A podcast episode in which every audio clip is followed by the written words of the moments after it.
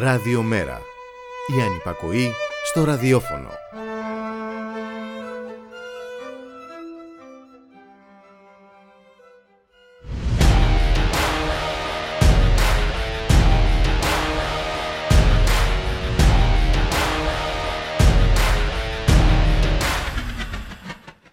Χαίρετε κυρίες και κύριοι, ακούτε το στίγμα της μέρας με τον Γιώργη Χρήστου στην παραγωγή της εκπομπής Γιάννα Θανασίου στη ρύθμιση του ήχου ο Γιώργος Νομικός.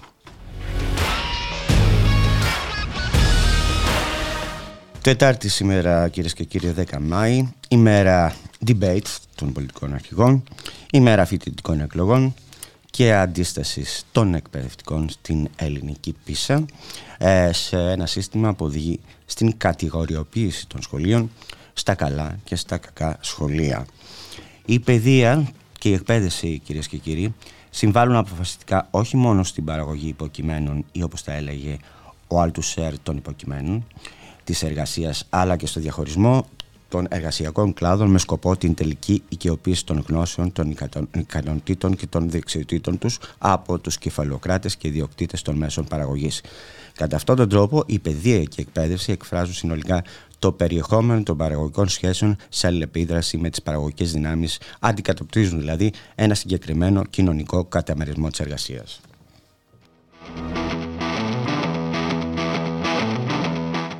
Οι αλλεπάλληλες κρίσεις, οικονομική, υγειονομική και τώρα η ενεργειακή επιστημιστική και το κυρίαρχο καθεστώς ε, της χώρας μέσω των πολιτικών εκπροσώπων του επιτάσσουν και έχουν δημιουργήσει ήδη ραγδαίες αλλαγές στο εκπαιδευτικό σύστημα.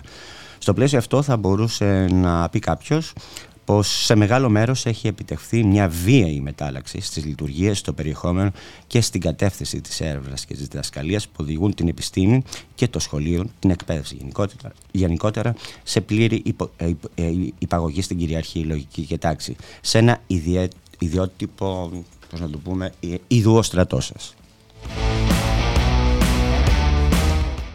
Στις καπιταλιστικές κοινωνίες, όπου η μετεξέλιξη της κοινωνικής συνείδησης και η υποστήριξη του κυριαρχού ταξικού αφηγήματος σε επίπεδο συμφερόντων και σχέσεων βασίζονται στη μεθοδική ή μεθοδευμένη καλλιέργεια μετάδοσης συγκεκριμένων ιδιών και συνήθως επιδιώκεται η χειραγώγηση των πράξεων και των σκέψεων των πολιτών. Κατά τον συγκεκριμένο τρόπο, η εκπαίδευση αποκτά ηγεμονική θέση ως μηχανισμός στο καπιταλιστικό σύστημα. Το σχολείο ως οργανικό κομμάτι της εκπαίδευσης κατέχει το ρόλο της αναπαραγωγικής μηχανής των ιδέων, που κατά τη γνώμη των μηχανισμών του κεφαλαίου χρειάζονται χειραγώγηση για να οδηγήσουν με τη σειρά τους σε κοινωνική και εργασιακή χειραγώγηση.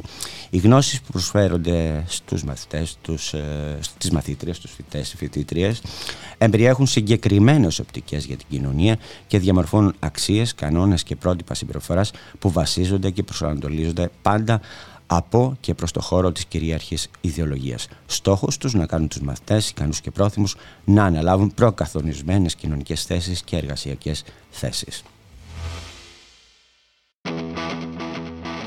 Σύμφωνα με τον Γκράμψη, το σχολείο κατέχει ένα επιτελικό ρόλο στη διαμόρφωση και την επικράτηση της ε, ηγεμονίας ε, της κυρίαρχης ιδεολογίας ε, του κυρίαρχου αφηγήματος.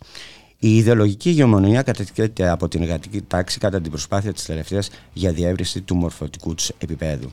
Η αστική τάξη ε, δεν δύναται ούτε να κατακτήσει ούτε να διατηρήσει την εξουσία της εάν δεν αφήσει τους εργάτες εργαζομένους κοινωνικά και επιστημονικά αναλφάβητους. Η εκπαίδευση έχει ρόλο επιτελικό ώστε να αναπαραχθεί άμεσα η ιδεολογία του συστήματος. Συγκεκριμένη γνώση που μεταλαμβάνεται ε, ε, αντανακλά και αναπαράγει συνειδήσεις, αντιλήψεις και ιδέες υποταγής και διατήρηση των εργαζομένων και των επιστημόνων στο δεσμό των αστών του καπιταλισμού.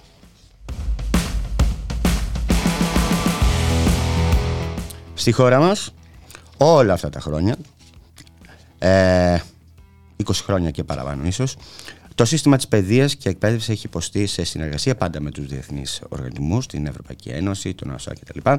και με το πολιτικό και επιχειρηματικό προσωπικό της χώρας μια σκληρή πίεση για τη διεύρυνση και εντατικοποίηση του, του μηχανιστικού και ποστικοποιημένου χαρακτήρα του. Η αποτελεσματικότητα και η αγοραίου τύπου αξιολόγηση ως κυρίαρχες έννοιες αντιλήψεις της σύγχρονης νεοελεύθερης εποχής οδηγούν στην αντικειμενιοποίηση όλων των πτυχών της εκπαίδευσης και της παιδείας με αποτέλεσμα την αλλίωση εν πωλής του φιλοσοφικού, ιδεατού και συγχρόνως διαλεκτικού χαρακτήρα του. Η δημόσια εκπαίδευση απαξιώνεται και ιδιωτικοποιείται, χάνοντας τον κοινωνικό χαρακτήρα της. Περνά από μια διαδικασία κοστολόγησης και αποκτά χρηματικό αντίτιμο, απονευρώνεται και οδηγείται σε μια προώρη σύψη. Αποτέλεσμα της διαδικασίας αυτής είναι να απομακρύνεται από το μορφωτικό της χαρακτήρα, περιορισμένη στην παροχή ορισμένων δεξιοτήτων που απαιτεί σήμερα η επανομαζόμενη αγορά. Μην ξεχνάμε μάλιστα κυρίες και κύριοι, το Μητσοτάκι δεν ήταν τυχαίο όταν είπα ότι μπορεί κάποιος από το περιστέρι να γίνει ψυχτικό έτσι. Αυτό ακριβώς εννοούσε.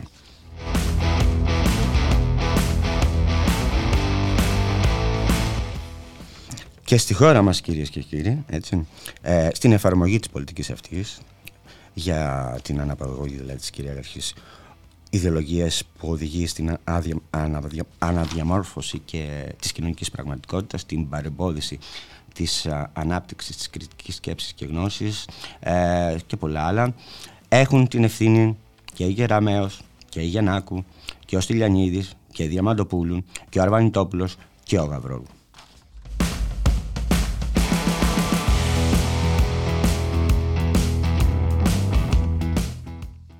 Σαν σήμερα κυρίες και κύριοι, ε, πέθανε ο Μάρκος Βαμβακάρη. Για, συγγνώμη, πέθανε. Γεννήθηκε, γίνει, συγγνώμη. Γεννήθηκε ο Μάρκος Βαμβακάρης. Να ακούσουμε ένα τραγούδι.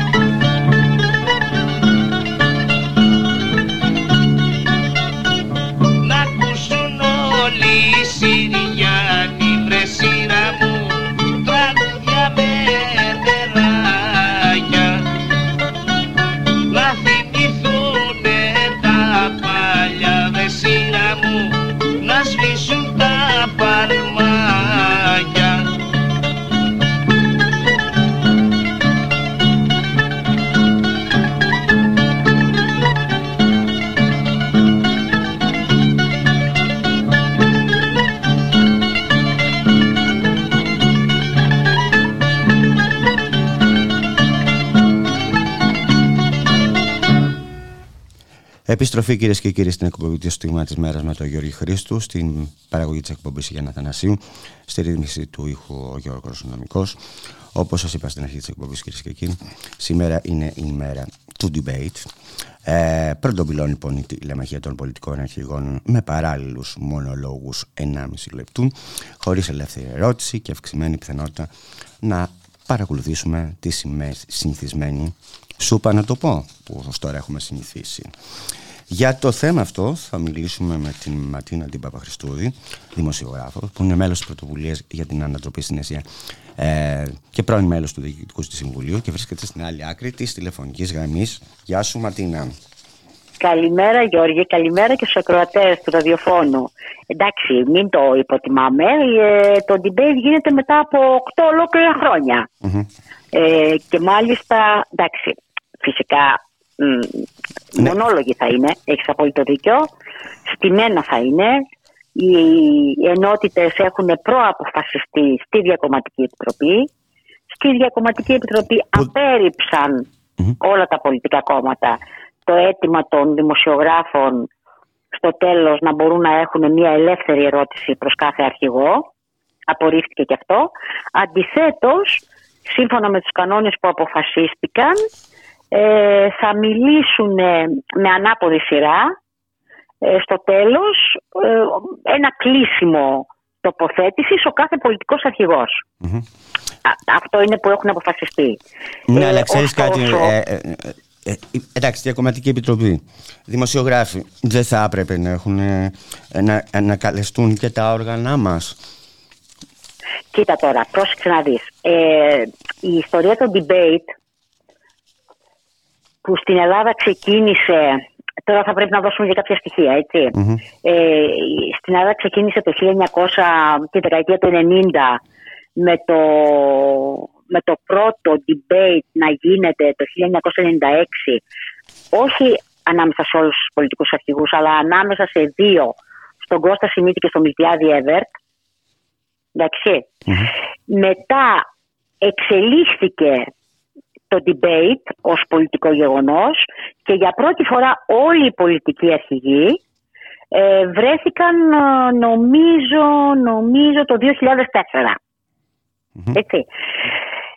Έχει απ- εξ αρχής, δηλαδή από το 2004 πλέον, οι- το, οι κανόνες του debate ε, και πώς θα γίνει και με ποιον τρόπο και με ποια σειρά και τα λοιπά και ποιοι δημοσιογράφοι ε, περνάει στον έλεγχο της Διακομματικής Επιτροπής.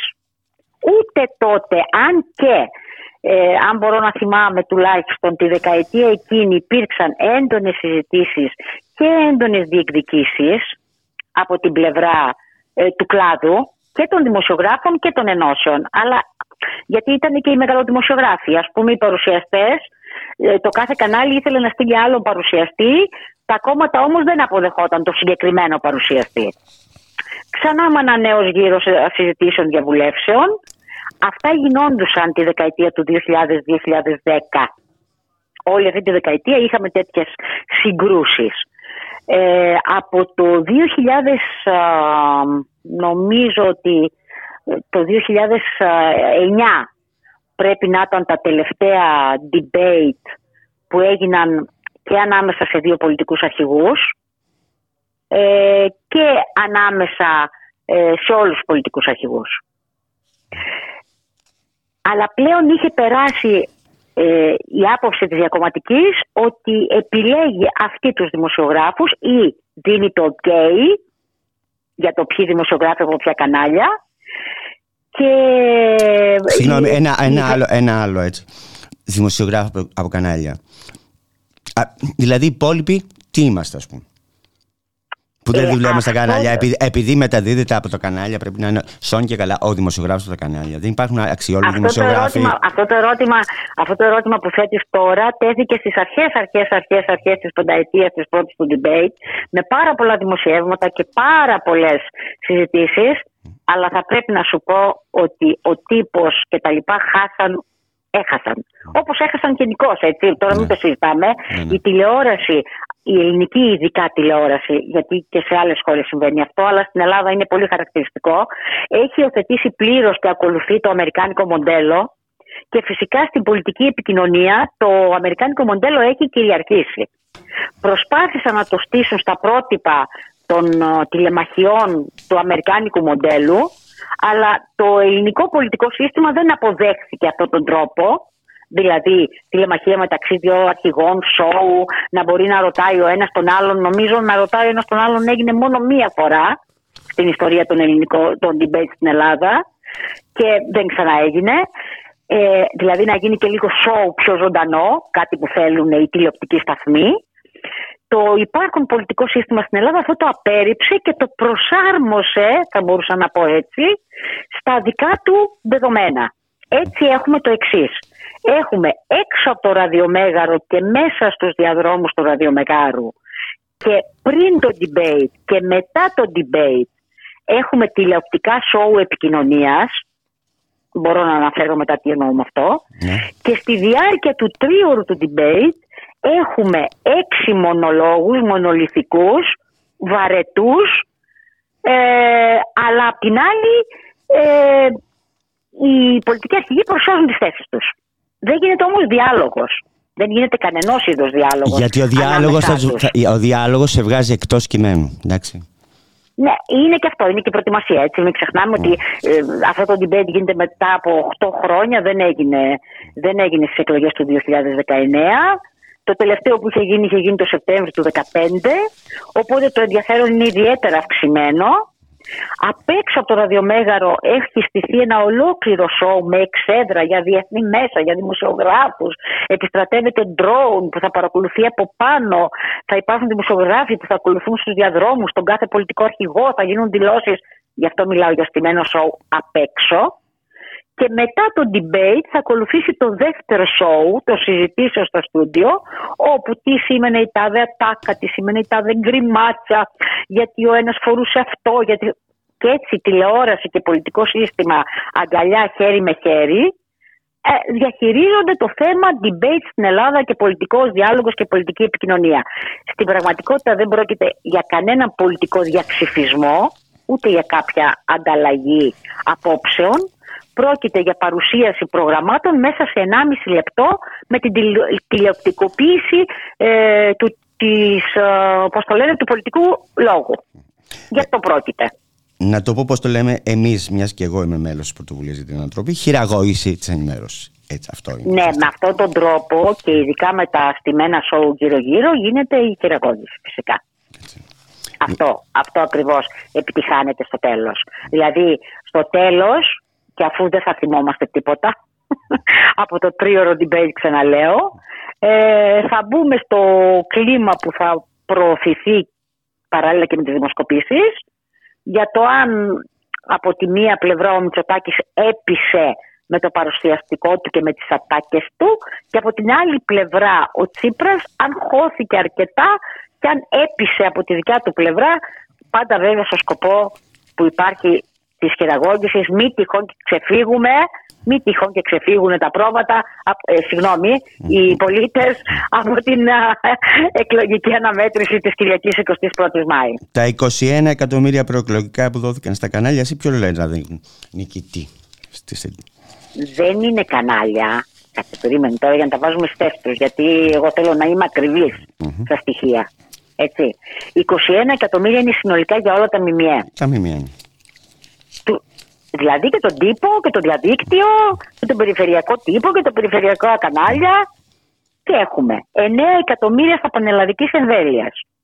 Όχι για κάποιον άλλο λόγο, αλλά για να πληρώσουν τις ασφαλιστικές μας εισφορές. Mm-hmm. Στο δικό μας ταμείο. Των εργαζομένων στα ΜΜΕ. Έτσι, αυτό να το σημειώσουμε. Γιατί έχει ευθύνες και μεγάλες ο δημοσιογραφικός κλάδος. Ένα εκατομμύριο στα περιφερειακά κανάλια, γιατί τους αύξησε η Ντιτζέα, στην οποία μέτοχη είναι τα κανάλια πανελλαδικής εμβέλειας φυσικά, το ενίκιο για τη μεταφορά του ψηφιακού σήματος. 6 εκατομμύρια στον περιφερειακό τύπο και 5 εκατομμύρια στον τύπο, ε, εννοείται και site μαζί, ε, πανελλαδικής ε, κυκλοφορίας. Για να είμαστε ακριβείς ότι τα 21 αυτά εκατομμύρια μοιράζονται σε όλους. Και όταν λέω όλους, βάζω στο δικό τους μερίδιο ευθύνης και το δημοσιογραφικό κλάδο. Θέλω να είμαι δίκαιη και ακριβής σε όλα τα ε, στοιχεία που παρουσιάζονται. Σύμφωνοι. Αλλά δεν μου απάντησες ποιον θα δείξουν νικητή αυτά τα εκατομμύρια. Ποιον θα δείξουν νικητή. Μία παλιά μου, η πρώτη μου δασκάλα στη δημοσιογραφία, την οποία και αναγνωρίζω ως τέλος πάντων κορυφαία, η Ισαβέλα Παπαζήση, δεν βρίσκεται σε ζωή πια, που έβγαζε το περιοδικό Media, ε, το Media News, mm. το οποίο εργάστηκα, είχα την τιμή να εργαστώ τρία χρόνια, μου έλεγε το εξής. Να ξέρεις ότι ό,τι και να συμβεί και όσο και να καυγαδίζουν, ήταν τότε οι μεγάλοι αγώνες μεταξύ της διαπλοκής, και των ε, βαρώνων και των ταβατζίδων, ε, αυτοί στις πίσω πόρτες θα τα βρουν. Η απάντησή μου λοιπόν είναι όποιος και να προωθείτε, αυτοί έχουν ανοίξει πόρτες με όλους. Τουλάχιστον με τα συστημικά πολιτικά κόμματα τα οποία ε, ονειρεύονται ή υπόσχονται ή δεσμεύονται για κυβέρνηση. Άρα το ερώτημα είναι ναι με όλους. Ναι με όλους. Λοιπόν, μ' άρεσε το. Λοιπόν, σε ευχαριστώ πολύ. Ευχαριστώ. Και εγώ σας ευχαριστώ. Γεια χαιρετώ, Χαιρετώ.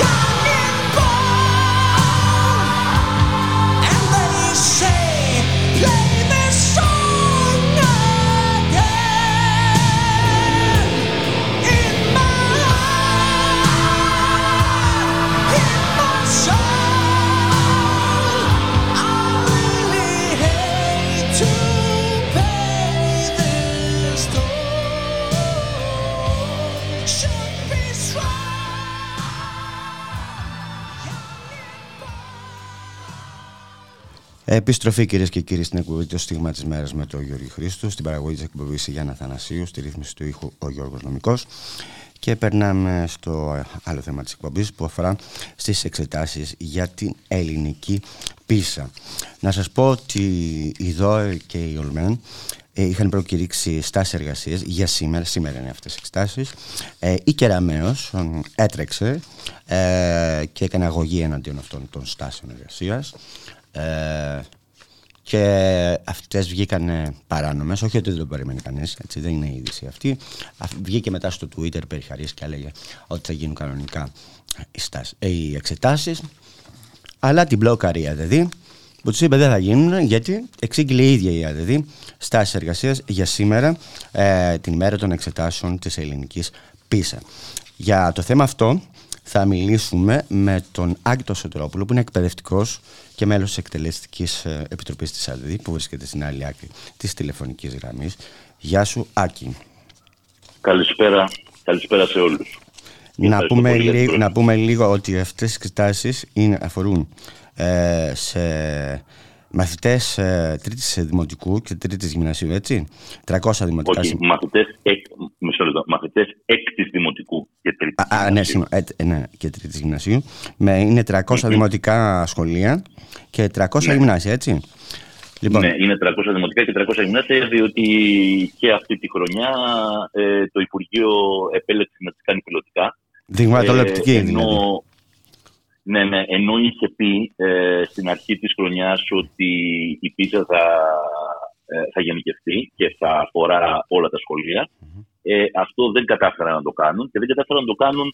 Ένας λόγος που δεν κατάφεραν να το κάνουν είναι το γεγονός ότι ε, δεν μπόρεσαν να περπατήσουν και πέρυσι ε, αυτές οι εξετάσει, ε, οι εξετάσει της πίζα, γιατί και πέρυσι υπήρξε ε, αντίδραση από τον ε, εκπαιδευτικό κόσμο. Ε, τα σχέδια μπλοκαρίστηκαν, δεν μπόρεσαν να έχουν ε, θα έλεγε κανείς, αξιόπιστα στοιχεία για να μπορέσουν να δουν τι γίνεται. Ε, και πέρυσι να το κάνουν και φέτος ε, πιλωτικά. Ε, ωστόσο, τα πρώτα στοιχεία δείχνουν ότι και φέτος ε, αντιμετώπισαν πολύ μεγάλα προβλήματα, ιδιαίτερα στην πρωτοβάθμια εκπαίδευση. Ε, υπήρξε πολύ ε, γενικευμένη αντίδραση από τον ε, εκπαιδευτικό κόσμο, αλλά και από τους γονείς. Ε, έχουν έλθει στην αντίληψή μου ε, περιπτώσεις από την αποσχολία της Ανατολικής Αττικής που ε, πήγαν ε, δύο-τρία παιδιά από την έκτη δημοτικού ε, να συμμετάσχουν σε αυτές τις εξετάσεις.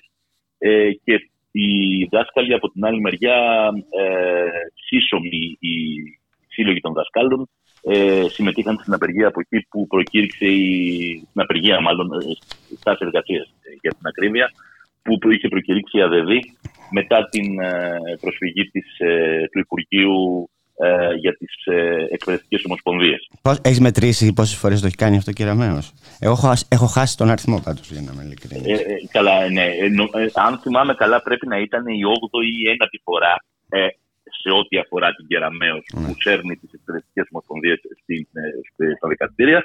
Αλλά βέβαια πλέον ε, αυτόν τον δρόμο που τον άνοιξε η Κεραμέως ε, βλέπουμε ότι τον ακολουθούν και οι υπόλοιποι υπουργοί αυτής της κυβέρνησης. Σύσσωμη αυτή η κυβέρνηση όταν κάτι δεν την ε, βολεύει, όταν οι κινητοποιήσεις και οι διεκδικήσεις χαλάνε το αφήγημα και το success story, ε, ε, επιλέγει τον εύκολο δρόμο της ε, δικαστικής προσφυγής. Άλλωστε έχει στα χέρια της αυτό το πολυεργαλείο που λέγεται νόμο Χατζηδάκη, ε, και με πολύ μεγάλη ευκολία βγάζουν τις ε, απεργίες ε, παράνομες. Το είδαμε αυτό και με τους ε, ταχυμεταφορείς, το είδαμε και με τους ε, λιμενεργάτες, το είδαμε και με τις ε, σταθερές συγκοινωνίες. Ε, δεν υπάρχει, δεν υπάρχει με την απεργία αποχή από την αξιολόγηση της ΑΔΔ, με την απεργία αποχή από το ποινολόγιο της Ομοσπονδίας ΟΑΕΔ. Φυσικά, φυσικά, ναι. Είναι, είναι ατελείωτος ο κατάλογος. Δεν, ναι. δεν, δεν υπάρχει, δεν, δεν σταματάει ο κατάλογος. Αλλά το, το θετικό σε όλη αυτή την ιστορία και που πρέπει κανείς να προσέξει ε, πριν πάμε να ε, συζητήσουμε για την πίζα ε, είναι ότι το συνδικαλιστικό κίνημα όταν θέλει βρίσκει τρόπους να αντιδράσει. Ε, είπαμε προηγουμένως ότι μετά την προσφυγή της Κεραμαίο εναντίον των εκπαιδευτικών ομοσπονδιών, η ΑΔΔ προκήρυξε η ίδια στάση εργασίας για να καλύψει τους συναδέλφους που ήθελαν να απέχουν από, αυτές τις εξετάσεις. Ε, ανέφερες προηγουμένως την ε, απεργία αποχή που προκήρυξε η ΑΔΔ από την ευρύτερη αξιολόγηση στο δημόσιο. Ε, θα πρέπει να γνωρίζει ο κόσμος ότι αυτή η απεργία έχει βγει δύο φορές παράνομη και έχει επαναπροκηρυθεί τρεις φορές από την ΑΔΔ. Ε, θέλω να πω ότι όταν το συνδικαλιστικό κίνημα έχει την πολιτική βούληση να παλέψει ακόμα και σε αυτό το δυσμενές ε, περιβάλλον που ε, διαμορφώνει ο νόμος Χατιδάκη και όλες αυτές οι πολιτικές της ε, κυβέρνησης, ε, υπάρχουν τρόποι. Αρκεί να υπάρχει βούληση. Και το λέω αυτό ε, σε αντιπαράθεση με αυτά που, με τις εξελίξεις που είχαμε πέρυσι ε, στο χώρο της εκπαίδευσης, όταν ε, τον, τον περσινό Οκτώβριο βγήκε παράνομη η απεργία ε, αποχή από την ε, αξιολόγηση της σχολικής μονάδας και οι καθεστωτικές συνδικαλιστικές δυνάμεις, θα τις πω έτσι, ε, της, ε, του γραφειοκρατικού συνδικαλισμού έσπευσαν αμέσως να υποστείλουν τις σημαίες του αγώνα ε, επικαλούμενες το, την αρνητική απόφαση του δικαστηρίου και να αφήσουν ε, έναν ολόκληρο κλάδο ακάλυπτο και με την αίσθηση ότι ε, το συνδικαλιστικό κίνημα δεν είναι δίπλα του. Τα λέω λοιπόν όλα αυτά για να, για να δείξω ότι όταν το συνδικαλιστικό κίνημα θέλει, όταν το συνδικαλιστικό κίνημα έχει τη βούληση να παλέψει, υπάρχουν τρόποι, βρίσκει τρόπους ε, για να μπορέσει να αντιπαρατεθεί απέναντι σε μια τέτοια πολιτική. Βάλε μια τελεία αυτό, θα μιλήσουμε για την αξιολόγηση. Θέλω να πάμε λίγο στις εξετάσεις αυτές.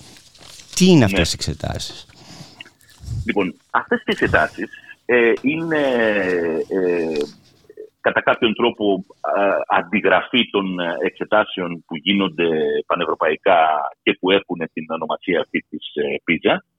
Ε, στην Ευρώπη γίνονται με την αιγίδα του ΩΣΑ και όπως και στην Ευρώπη έτσι και στην ελληνική τους εκδοχή δεν είναι τίποτα άλλο από μια, ένα ακόμα ε, θα έλεγα γρανάζι στην προσπάθεια της, και της δικής μας της κυβέρνησης αλλά και γενικότερα ε, όλου αυτού του, ε, όλου του νέου φιλελευθερισμού να ε, εισβάλλουν ε, στην εκπαίδευση οι νεοφιλελεύθερες αναδιαρθρώσεις. Δηλαδή να μετατραπεί το δημόσιο σχολείο σε μια ιδιωτικο-οικονομική επιχείρηση η οποία θα λειτουργεί όπως λειτουργεί και μια ιδιωτική Ε, θα αξιολογούνται οι υπάλληλοι, ε, θα βρίσκονται οι, οι υπεύθυνοι ε, όλων των δεινών στους οποίους θα φορτώνονται φυσικά τα, οι ευθύνες. Ε, τα σχολεία θα κατηγοριοποιηθούν ανάλογα με τα αποτελέσματα ε, και των εξετάσεων της ΠΙΖΑ ε, και όχι μόνο γιατί ε, η εξετάση της ΠΙΖΑ είπα είναι ένα γρανάζι. Ε, ο, ο κεντρικός πολιορκητικός κρυός είναι η αξιολόγηση και πάλι φυσικά. Ε, αλλά όλα αυτά ε, συνθέτουν ένα παζλ. Ένα παζλ που μετατρέπει το δημόσιο σχολείο σε μια επιχείρηση, σε ένα σούπερ μάρκετ, που ψάχνει να βρει πελάτες. Οι πελάτες, στην προκειμένη περίπτωση, είναι οι μαθητές και οι γονείς τους, που θα πρέπει να βάλουν βαθιά το χέρι στη τσέπη, γιατί θα πρέπει να ψάξουν να βρουν το καλό σχολείο με τις καλές επιδόσεις και με τους καλούς όλα αυτά εντός πολλών εισαγωγικών φυσικά ε, καθηγητές. Ε, ενώ ε, τα υπόλοιπα σχολεία που δεν θα έχουν πάει καλά θα συνιστούν στην πλέμπα. Και εκεί θα πηγαίνουν οι μαθητές που δεν έχουν πολύ μεγάλες δυνατότητες.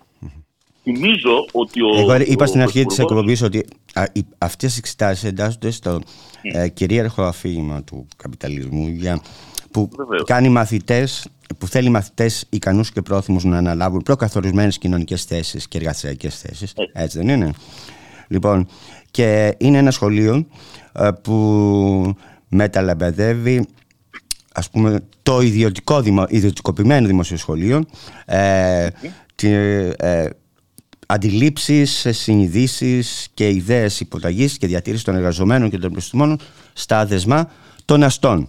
Αυτό, αυτό Βεβαίως. Εδώ έχει, έχει, έχει, μια, έχει, έχει μεγάλη σημασία να δούμε και ποιο είναι το αφήγημα, το αφήγημα για τη γνώση που υπηρετούν τέτοιου είδους πολιτικές. Δηλαδή, ε, εδώ περνάμε από το σχολείο που μεταδίδει ολοκληρωμένη και πλήρη γνώση, που καλλιεργεί συνειδήσεις, που φτιάχνει πολίτες οι οποίοι θα μπορούν ε, να συνεργαστούν, ε, να λειτουργήσουν συλλογικά, να διεκδικήσουν, να κρίνουν.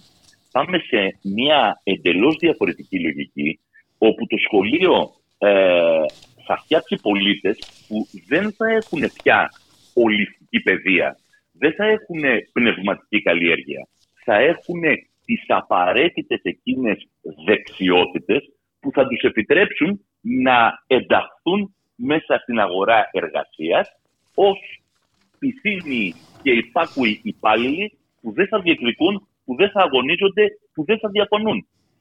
Αν δούμε λίγο αυτές τις εξετάσεις, τις συγκεκριμένες, είναι εξετάσεις λέει, που θα, θα ε, εξετάσουν τα μαθητές και τις μαθήτριες στα μαθηματικά και στη γλώσσα. Θα περίμενε κανείς, τουλάχιστον σε ό,τι αφορά το μάθημα της γλώσσας, ότι για να μπορέσω να διαμορφώσω τέλος πάντων γνώμη για το, ε, για το ποιες είναι οι γλωσσικές ικανότητες ενός παιδιού, θα πρέπει, αν μη τι άλλο, να του, να το υποβάλω σε μια διαδικασία να γράψει ένα κείμενο, να απαντήσει σε κάποιες ερωτήσεις, να μπορέσει τέλος πάντων να δείξει, ε, να αποτυπώσει ε, τη σκέψη του, τους προβληματισμούς του κλπ. κλπ. Ε, λοιπόν, να πληροφορήσουμε τον κόσμο ότι οι εξετάσεις PISA που ελέγχουν την, ε, τη γλωσσική ικανότητα και τη γλωσσική επάρκεια των μαθητών της ΓΑΜΑ Γυμνασίου και της 6η Δημοτικού mm. είναι εξετάσεις multiple choice, πολλαπλής επιλογής. Δηλαδή, ε, δίνουν, μια, δίνουν μια πρόταση στα παιδιά και τους λένε ποιο είναι το υποκείμενο, ποιο είναι το αντικείμενο, ε, ποιος είναι ο σωστός γραμματικός τύπος. Και από αυτή τη διαδικασία θα μπορέσουμε να συναγάγουμε το εάν ένα παιδί, ένας μαθητής έχει αποκτήσει την ικανότητα τη γλωσσική. Αλλά ξαναλέω ποιος είναι ο λόγος. Ο λόγος είναι ότι δεν θέλουμε πια να φτιάξουμε ολοκληρωμένους, μορφωμένους και καλλιεργημένους ε, πολίτες, αυτονομημένους και αναξαρτοποιημένους, με ένα αίσθημα ομαδικότητας, συνεργασίας, κριτικής σκέψης ε, και με όλα αυτά τα οποία μέχρι τώρα φιλοδοξούσαμε να δίνει το σχολείο στα παιδιά. Αυτός είναι ένας πολύ σημαντικός. Αυτή είναι μια πάρα πολύ σημαντική παράμετρος. Να δούμε δηλαδή ποιο είδος γνώσης ε, ποιο μοντέλο ε, γνωστικό περνάει μέσα από αυτές τις εξετάσεις; Μήπως αυτές οι εξετάσεις, μήπως αυτές οι εξετάσεις είναι ας πούμε ένας άλλος τρόπος ε, να φύγουν παιδιά από τα σχολεία να γίνει ακόμη και το ταξικό δηλαδή το σχολείο. Όπως έγινε ελάχιστη βάση εισαγωγής, όπως με την ελάχιστη βάση εισαγωγής και την τράπεζα ναι, θεμάτων. Ακριβώς. Για, γιατί αυτές οι εξετάσεις αυτές οι εξετάσεις αποτελούν. Κοιτάξτε, δεν είναι τυχαίο ε, το χρονικό σημείο στο οποίο επιβάλλονται. Ε, επιβάλλονται στη λήξη του δημοτικού και στη λήξη του γυμνασίου. Δηλαδή, εκεί που κάποτε είχαμε εισαγωγικές εξετάσει για την επόμενη βαθμίδα. Δεν μας λέει λοιπόν κανένας ότι σε λίγο καιρό που, αν και εφόσον επιτρέψουμε να γενικευτούν αυτές οι εξετάσεις, δεν θα ξαναμετατραπούν σε μια διαδικασία ε, ε, εισαγωγικών εξετάσεων και πάλι, που βεβαίως και θα, θα λειτουργήσουν ως ένα φίλτρο που θα απορρίπτει παιδιά ε, σε συνεργασία φυσικά και με τις άλλες πολιτικές που εφαρμόζει η κυβέρνηση, την ελάχιστη βάση εισαγωγής και όλα τα υπόλοιπα. Είναι αναπόσπαστο, είναι αναπόσπαστο κομμάτι της δικής σας αξιολόγησης αυτής. Ακριβώς. Μα, μα, και μόνο το γεγονός ότι αυτές οι εξετάσει, από αυτές τις εξετάσεις, θα, ε, φαίνεται η, η, το πούμε, η, η αποτελεσματικότητα του σχολείου και τα, τα, ε, θα κατηγοριοποιηθούν τα σχολεία διότι ε, λέει η κυβέρνηση και θα είναι ε, ανώνυμες.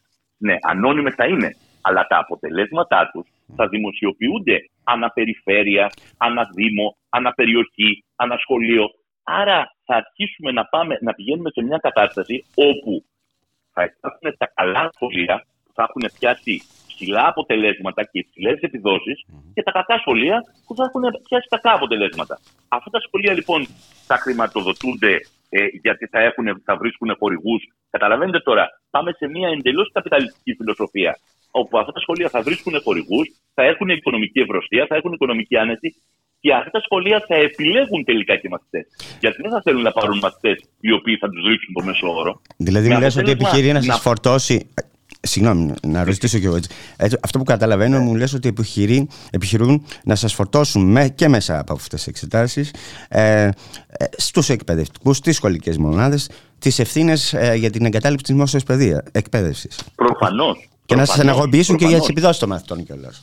Αυτό καταλαβαίνω. Μα προφανώς. Διότι, διότι από όλη αυτή τη διαδικασία και από τις εξετάσεις πίσω και από την αξιολόγηση της σχολικής μονάδας και από όλα αυτά, όταν συνδέεται η, η, η, η απόδοση του καθηγητή, ο χαρακτηρισμός και η αξιολόγηση του καθηγητή ή του σχολείου με τις επιδόσεις του μαθητή και αγνοείται ε, ε, ένα ε, επιστημονικό δεδομένο που εδώ και 50 χρόνια υπάρχει στην επιστήμη της κοινωνιολογίας και λέει ότι για τις επιδόσεις των παιδιών έχει τεράστιο μερίδιο ευθύνης η κοινωνική τους προέλευση και το περιβάλλον μέσα στο οποίο ζουν και μεγαλώνουν. Δηλαδή, ο, ο κοινωνικός περίγυρος.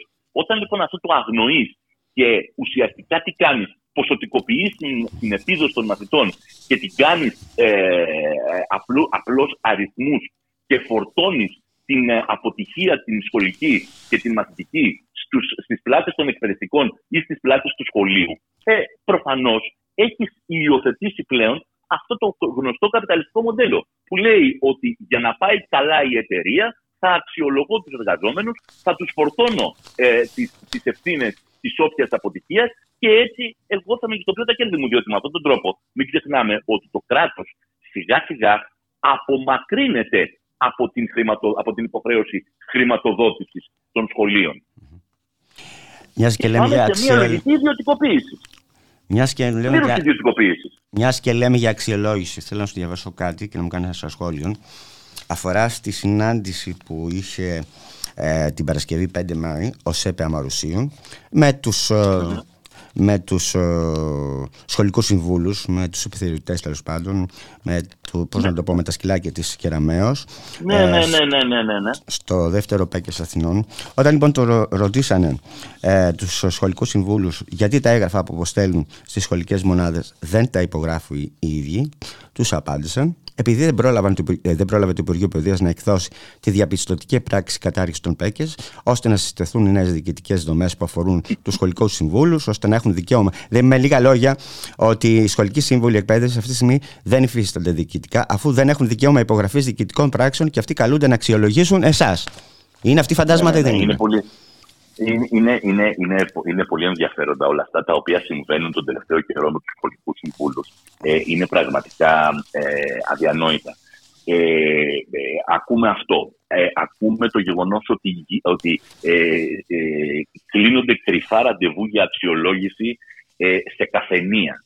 Γίνεται αξιολόγηση μέσω τηλεδιάσκεψης. οι αξιολογητές πηδάνε από τα παράθυρα μπαίνουν από, καρα, από καραζόπορτες, ε, μπαίνουν από πίσω πόρτες για να μην έρθουν ε, αντιμέτωποι με, τους, ε, ε, με τις ΕΛΜΕ και με τους ε, ΣΕΠΕ που τους ε, περιμένουν έξω από τις πόρτες. Δηλαδή πραγματικά είναι αδιανόητο και εγώ λέω το εξής όταν βρίσκομαι απέναντί τους. Λέω ότι ακόμα και ο, εγώ λέω ακόμα και ο πιο καλόπιστος, ακόμα και ο πιο καλοπροαίρετος, εκπαιδευτικός, γόνιος, πολίτης, που θα μπορούσε να σκεφτεί ότι, ρε αδελφέ, μπορεί αυτή η διαδικασία της αξιολόγησης να αποσκοπεί τέλος πάντων σε μια βελτίωση του εκπαιδευτικού συστήματος. Βλέποντας όλη αυτή την κατάσταση, βλέποντας αυτό το καθεστώς που επικρατεί, με όλα αυτά που περιγράφουμε τώρα, ε, με, τους, ε, ε, με, αυτούς, με αυτούς τους ανθρώπους να δρουν ως ε, χαφιέδες ε, της δεκαετίας του 50 και του 60 ε, να μεταχειρίζονται μεθόδους ε, ε, δικτατο, που, που, που, που, είχαμε στη Χούντα, ας πούμε. Ε, Εχθές ο Κόπτης έστειλε ένα χαρτί, ο Γενικός Γραμματέας του Υπουργείου Παιδείας, ε, με το οποίο επιχειρούσε να εκφοβήσει τους εκπαιδευτικούς που θα τολμήσουν ε, ε, σήμερα να συμμετέχουν στη κάθε εργασία. Πραγματικά, ε, ε, καταλαβαίνει κανείς ότι το μόνο πράγμα που δεν υπηρετεί αυτό το οποίο ονομάζει η κυρία Κεραμέως αξιολόγηση είναι η βελτίωση του εκπαιδευτικού συστήματος. Έχει να υπηρετήσει μόνο την πολιτική τη δική του. Έχει να ξεπληρώσει μόνο τα γραμμάτια αυτής της κυβέρνησης σε όλους εκείνους που ε, χρηματοδότησαν και που βρίσκονται πίσω της στα ιδιωτικά συμφέροντα, στο μεγάλο κεφάλαιο, στους ε, ε, Ευρωπαίους ε, ηγέτες ε, που, που, που ε, θέλουν να προχωρήσουν αυτές οι οι νεοφιλελεύθερες αναδιαρθρώσει για να αυξηθούν τα κέρδη. Πρέπει να το καταλάβουμε αυτό. Να το καταλάβουμε και, με ένα, και σε συνδυασμό και με ένα άλλο παράγοντα. Γιατί αν ενδιαφερόταν πραγματικά για την εκπαίδευση του, τη δημόσια εκπαίδευση, για την εκπαίδευση των παιδιών, δεν θα άφηνε τους καθηγητές, τους αναπληρωτές να κοιμούνται σε σκηνές, σε αυτοκίνητα, να τους πετάνε έξω από τα σπίτια στα νησιά. Έτσι.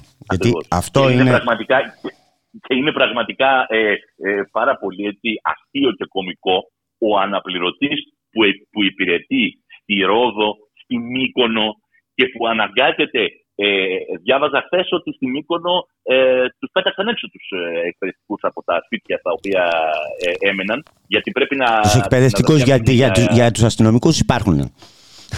Ναι, ακριβώς. Ε, και και είναι, είναι αστείο το ότι αυτοί οι εκπαιδευτικοί θα κοιμούνται για κάνα μήνα, ενάμιση στα αυτοκίνητά τους, αλλά το πρωί θα ξυπνάνε και θα πηγαίνουν να αξιολογηθούν στα σχολεία τους. Mm. Πραγματικά δηλαδή όλα αυτά η, η ελληνική κοινωνία πρέπει να τα βάλει πάρα πολύ καλά μέσα στο μυαλό της. Πρέπει να τα σταθμίσει πάρα πολύ καλά την μεθεπόμενη Κυριακή πριν πάει να ψηφίσει. Λοιπόν, σε ευχαριστώ πολύ. Δεν ξέρω αν θες να προσθέσεις κάτι καλά. άλλο. Νομίζω ότι τα πάμε όλα για αυτό το πράγμα, για την αξιολόγηση. Τα πάμε όλα. Λοιπόν, χαιρετώ, χαιρετώ, χαιρετώ. Ευχαριστώ, ευχαριστώ και εγώ. Γεια, γεια, γεια.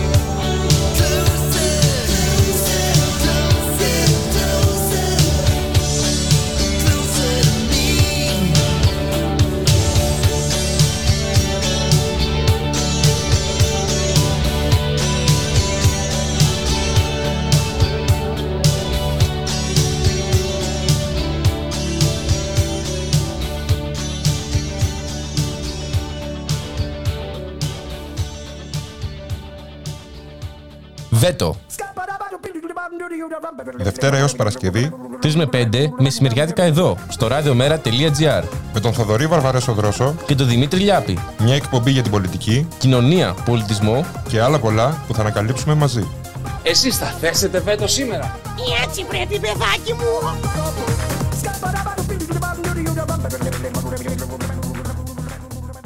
Το κράτος του Ισραήλ έβαλε ακόμα ένα λιθαράκι στο κράτος Apartheid που εδώ και δεκαετίες χτίζει, ενάντια σε κάθε έννοια ανθρωπισμού και δικαιοσύνης. Η Ισραηλή Βουλή ετοιμάζεται να θεσμοθετήσει την θανατική ποινή για όσους και όσες καταδικάζονται για αυτά που η ίδια θεωρεί τρομοκρατικά εγκλήματα. Πρόσφατα, ο Υπουργός Εθνικής Ασφάλειας του Ισραήλ υποστήριξε σε ανακοίνησή του πως η επίδειξη της Παλαιστινιακής σημαίας αυτομάτως σε καθιστά τρομοκράτη.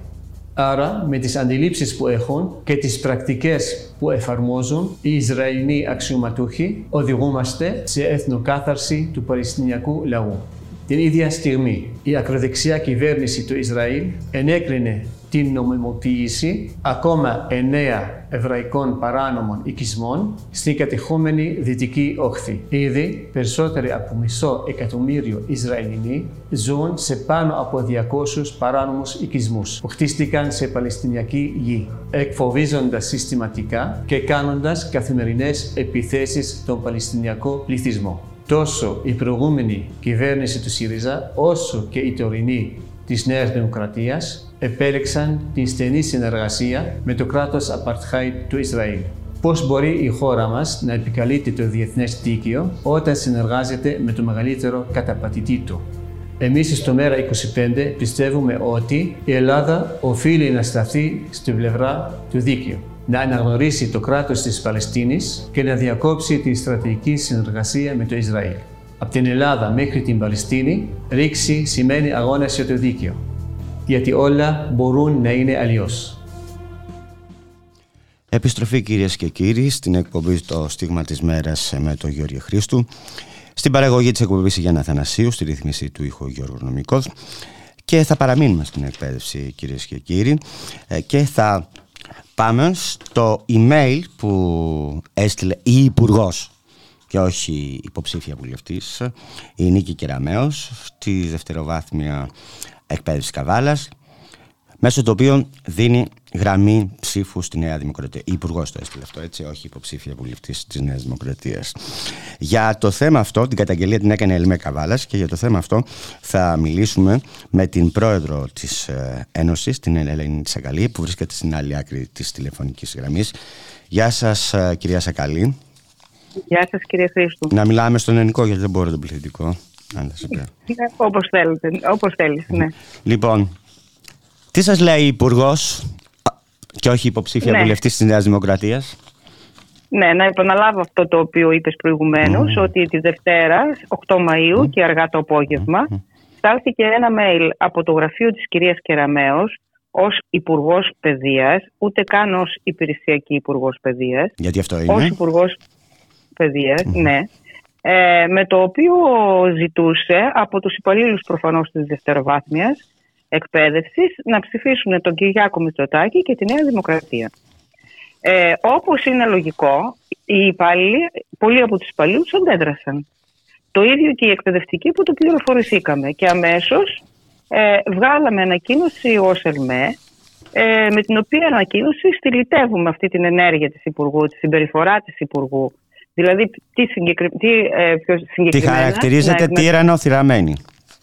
ναι, να εκμεταλλεύεται δηλαδή το θεσμικό της ρόλο α, α, ε, έτσι ώστε να προωθήσει το στενό προσωπικό ή το κομματικό της συμφέρον. Αυτό ονομάζεται θυραμενισμός. Γι' αυτό, ε, γι' αυτό ε, χρησιμοποίησαμε αυτή τη λέξη. Λοιπόν, ε, αυτό λοιπόν εμείς ε, στυλιτεύσαμε. Θεωρούμε τη συμπεριφορά της αυτή ανεπίτρεπτη, τη θεωρούμε αντιθεσμική, αλλά συγχρόνως την κρίνουμε και ως ε, προκλητική. Και να σου εξηγήσω γιατί τώρα αυτό. Πες μου. Γιατί δεν μπορεί η Υπουργός να επιφανεύεται ο, ε, για το έργο της όταν τα τέσσερα χρόνια με τα οποία, κατά τα οποία άσκησε την εξουσία της, την άσκησε την εξουσία της ως αυτοκράτορας, μέσα σε εισαγωγικά φυσικά η λέξη. Και για να γίνω λίγο πιο συγκεκριμένη, απέφευγε όσο μπορούσε ε, να συζητήσει με την Ομοσπονδία μας. Το ίδιο και με την Ομοσπονδία των Δασκάλων. Επέβαλε με αυταρχισμό τις απόψεις της. Όπως παραδείγματος χάρη, όταν ε, ε, έδιωξε, ας πούμε, παραδείγματος χάρη, τους ερετούς από τα υπηρεσιακά συμβούλια. Ενώ έχει φάει δύο ήττες, έτσι. Ενώ έχει φάει δύο ήττες. Φυσικά. Οι κρίσεις των διευθυντών που γίνανε το προηγούμενο διάστημα γίνανε χωρίς την παρουσία των ερετών με ανθρώπους οι οποίοι είναι, ήταν διορισμένοι από την ε, διοίκηση, δηλαδή από το Υπουργείο. Επίσης, ε, ε, δεν μπορεί να υπερφανεύεται για το έργο της υπουργός όταν οποιαδήποτε διεκδίκησή μας την κατατρέχει εκμεταλλευόμενη φυσικά πάντα τον α, απεργοκτόνο όπως ονομάζουμε εμείς νόμο Χατζηδάκη οι απεργίες μας, οι κινητοποιήσεις μας, οι στάσεις εργασίες μας βγαίνουν παράνομες.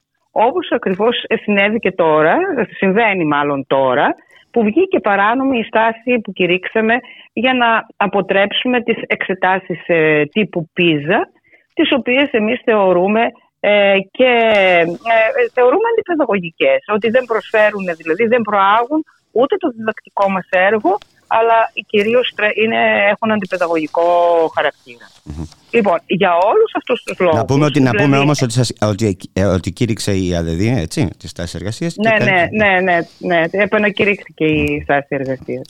Λοιπόν, εμείς πιστεύουμε ότι ε, ε, επαναλαμβάνω ότι η, συμπεριφορά αυτή θεωρήθηκε και όχι μόνο αντιθεσμική αλλά και προκλητική γιατί δεν μπορεί να μας καλεί η υπουργός να ψηφίσουμε το κόμμα της και την ίδια όταν αυτά τα τέσσερα χρόνια της εξουσίας της την άσκηση την εξουσία της με, όχι με την πειθό αλλά με τον εξαναγκασμό.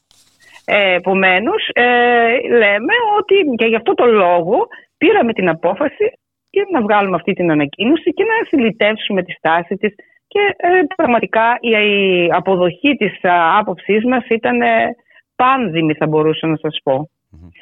Ε, να πούμε ότι, αυτά, να πούμε έτσι, ότι ναι. να το, το έχουμε πολλές φορές αλλά να το ξαναπούμε για να το καταλάβει και ο κόσμος ότι αυτή η υπουργός έχει μετατρέψει το σχολείο, την εκπαίδευση σε όλες τις βαθμίδες σε ταξικό σχολείο, σε ταξικό πανεπιστήμιο.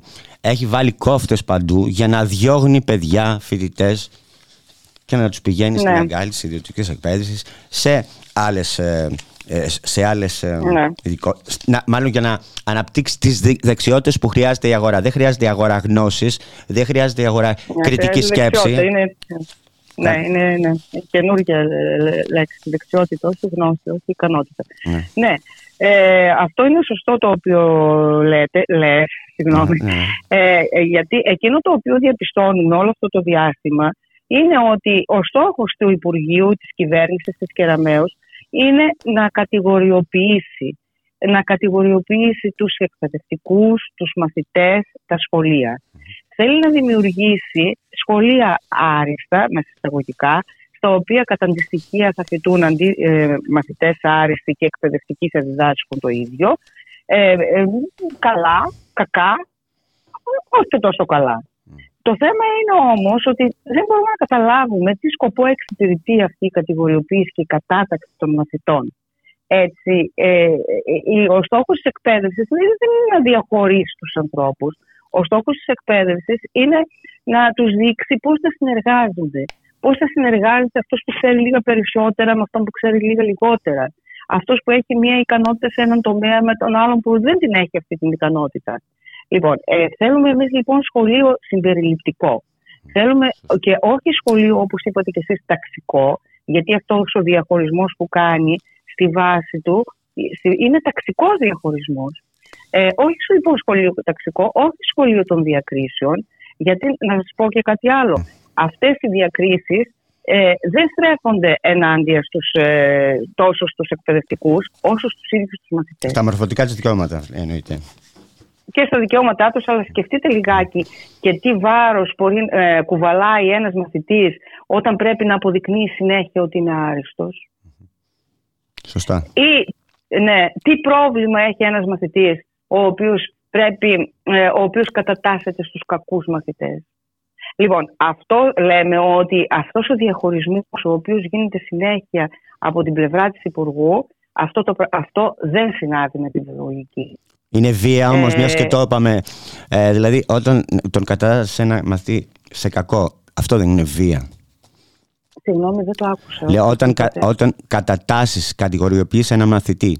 σε- Βεβαίως, δεν είναι, μια βία. μορφή βίας. Δεν είναι βία. αυτό. Είναι μία μορφή βίας. Ο απότερος στόχος, λοιπόν, πιστεύουμε ότι είναι αυτός. Και ο απότερος στόχος βέβαια είναι και η, ε, όσο το δυνατόν ε, λιγότερη συμβολή του κράτους στη δημόσια εκπαίδευση. Ε, ε, Εδώ, εδώ έχουμε να πούμε πάρα πολλά πράγματα. Ε, οι, οι προθέσεις του Υπουργείου φάνηκαν από την εισαγωγή της ελάχιστης εισαγωγής. Ναι, ναι. Έτσι, αυτό βέβαια όχι από μόνο του, αλλά σε συνδυασμό με την εξίσωση των πτυχίων του κολε- των κολεγίων με τα ε, πανεπιστήμια. Έτσι, ε, ο, η μα- ο μαθητής δεν είναι καλός για να περάσει σε ένα δημόσιο πανεπιστήμιο, είναι καλός όμως να πάει σε ένα ιδιωτικό κολέγιο και μετά δεν έχει σημασία το πτυχίο του θα είναι ισότιμο με αυτό του πανεπιστημίου. Δηλαδή, dealer, ε, deal, Κανονικά, deal με ναι. τους... ε, Μιλήσατε ναι, επίσης ε, για ένα με σχολείο τους συμπεριληπτικό. σχολάρχες. Μιλήσατε επίσης για ένα Μάλιστα. σχολείο συμπεριληπτικό. Αλλά εγώ θα έλεγα και σε ένα σχολείο.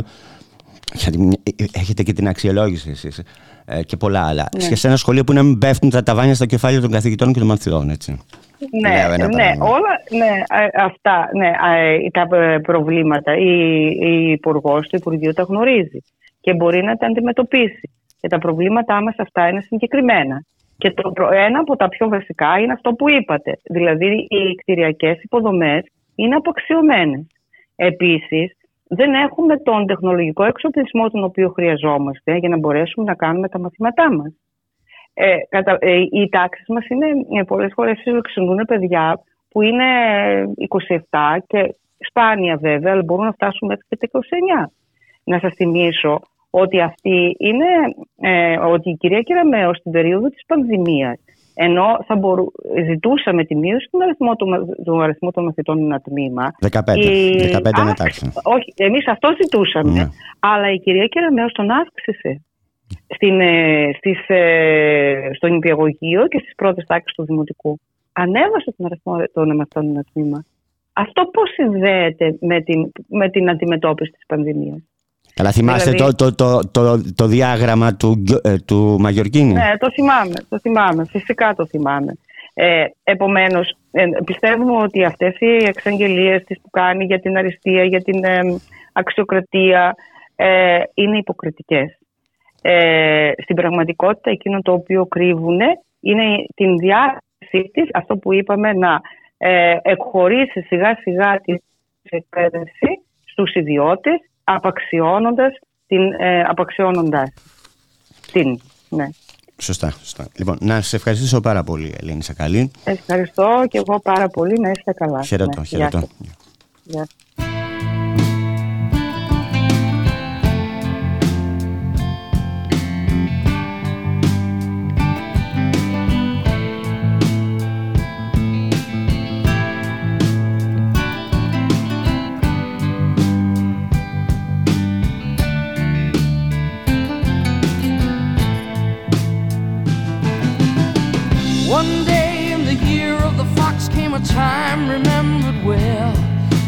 strong young man of the rising sun heard the tolling of the great black bell. One day in the year of the fox when the bell began to ring meant the time had come for one to go to the temple of the king. There in the middle of the circle he stands searching, seeking. With just one touch of his trembling hand, the answer will be found. Daylight waits while the old man sings, Heaven, help me. And then, like the rush of a thousand wings, it shines upon the one. And the day had just begun.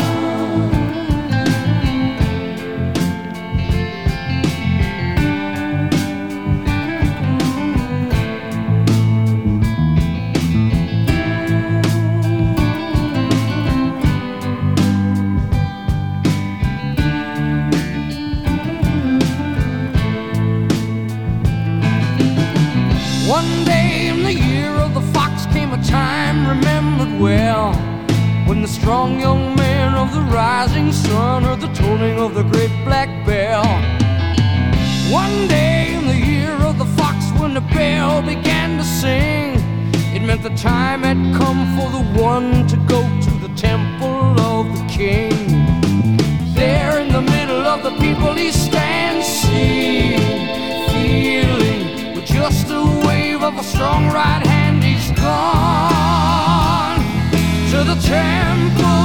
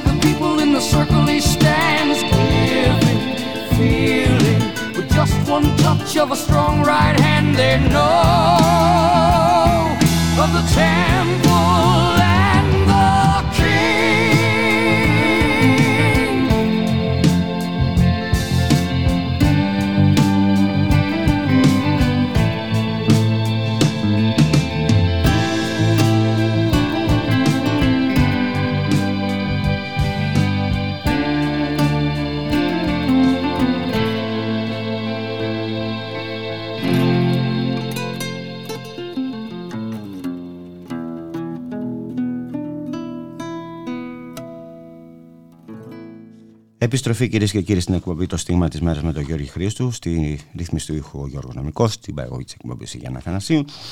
Και περνάμε κυρίες και κύριοι στη συνεχιζόμενη υποβάθμιση και συνειδητή απαξίωση των υπηρεσιών δόμησης με την υπαριθμό 402-2023 εγκύκλιο του ΙΠΕΣ. Μας λένε υποαίωτα, υποέμδας και υπομητεδέ ότι γίνεται για μια ακόμη φορά αντιληπτή η προχειρότητα με την οποία το κράτος αντιμετωπίζει την τραγική κατάσταση που επικρατεί στη ΣΥΔΟΜ. Για το θέμα αυτό θα μιλήσουμε με την πρόεδρο της ε, Πομιτεδή, την Ειρήνη Τιμπεκιάρη, που βρίσκεται στην άλλη άκρη της τηλεφωνικής γραμμής. Γεια σου Ειρήνη. Χαίρετε, πώς είστε; Καλά. Τι και τι δεν έχετε κάνει για αυτές τις ιδόμ. Μέχρι και απεργία αποχή έχετε κάνει για αυτές τις ιδόμ. Προκειμένου, Ναι. Προκειμένου να στελεχωθούν και να διατηρήσουν το δημόσιο χαρακτήρα τους. Αλλά, αλλά τι γίνεται για πες. Όχι προκειμένου να στελεχωθούν και να διατηρήσουν το δημόσιο χαρακτήρα και μόνο, προτι- προκειμένου να συνεχίσουν οι υπηρεσίες δόμησης να παράγουν έργο προ όφελο της δημόσιας διοίκησης και του οικιστικού περιβάλλοντος. Ε, δεν είναι μόνο για να διατηρήσουμε τις θέσεις μας και τη- το δημόσιο χαρακτήρα των υπηρεσιών. Ε, Δεν είπε κανείς κάτι Αλλά- τέτοιο με, με δεδομένο ότι Ναι. το έγκλημα στα ΤΕΜΠΕ απέδειξε ότι οι ιδιωτικοποιήσεις σκοτώνουν. Μπορούμε να, Ακριβώς. καταλάβουμε, μπορούμε να καταλάβουμε τι γίνεται στη, όταν οι Καταλήγουμε- ιδιωτικοποιήσει. Ναι. Ναι, καταλήγουμε λοιπόν ότι αυτή η προχειρότητα ε, που, με την οποία αντιμετωπίζονται α- οι υπηρεσίες δόμησης όλα τα τελευταία χρόνια με μια σειρά νομοθετημάτων. Ε, την προηγούμενη φορά που είχα ξαναβγεί ε, στο δελτίο είχαμε μιλήσει, νομίζω ήταν 12 τροποποιήσεις, αν θυμάμαι καλά, ή 11 ή 12 ε, του νόμου, όπου καταλήξαμε τώρα να φτάσουμε στο σημείο να λειτουργούν οι μισές ΔΟΜ ε, πανελλαδικά και τελευταία στιγμή να περνάει μια τροπολογία 10 σειρών η οποία, ε, για την οποία να βγαίνει μια εγκύκλειος 25 σελίδων. Καταλαβαίνετε λοιπόν ότι... Τι έκρεβαν ασφαλώς αυτές και την οι 10 προχειρότητα- σειρές, τι έκρεβαν αυτές οι 10 σειρές; Αυτό καταλαβαίνω. Οι 10 σειρές, Ναι. ξέρετε, το ψέμα θέλει πολλά λόγια. Ναι. Η αλήθεια είναι απλή. Το ψέμα για να δικαιολογηθεί θέλει 25 σελίδες.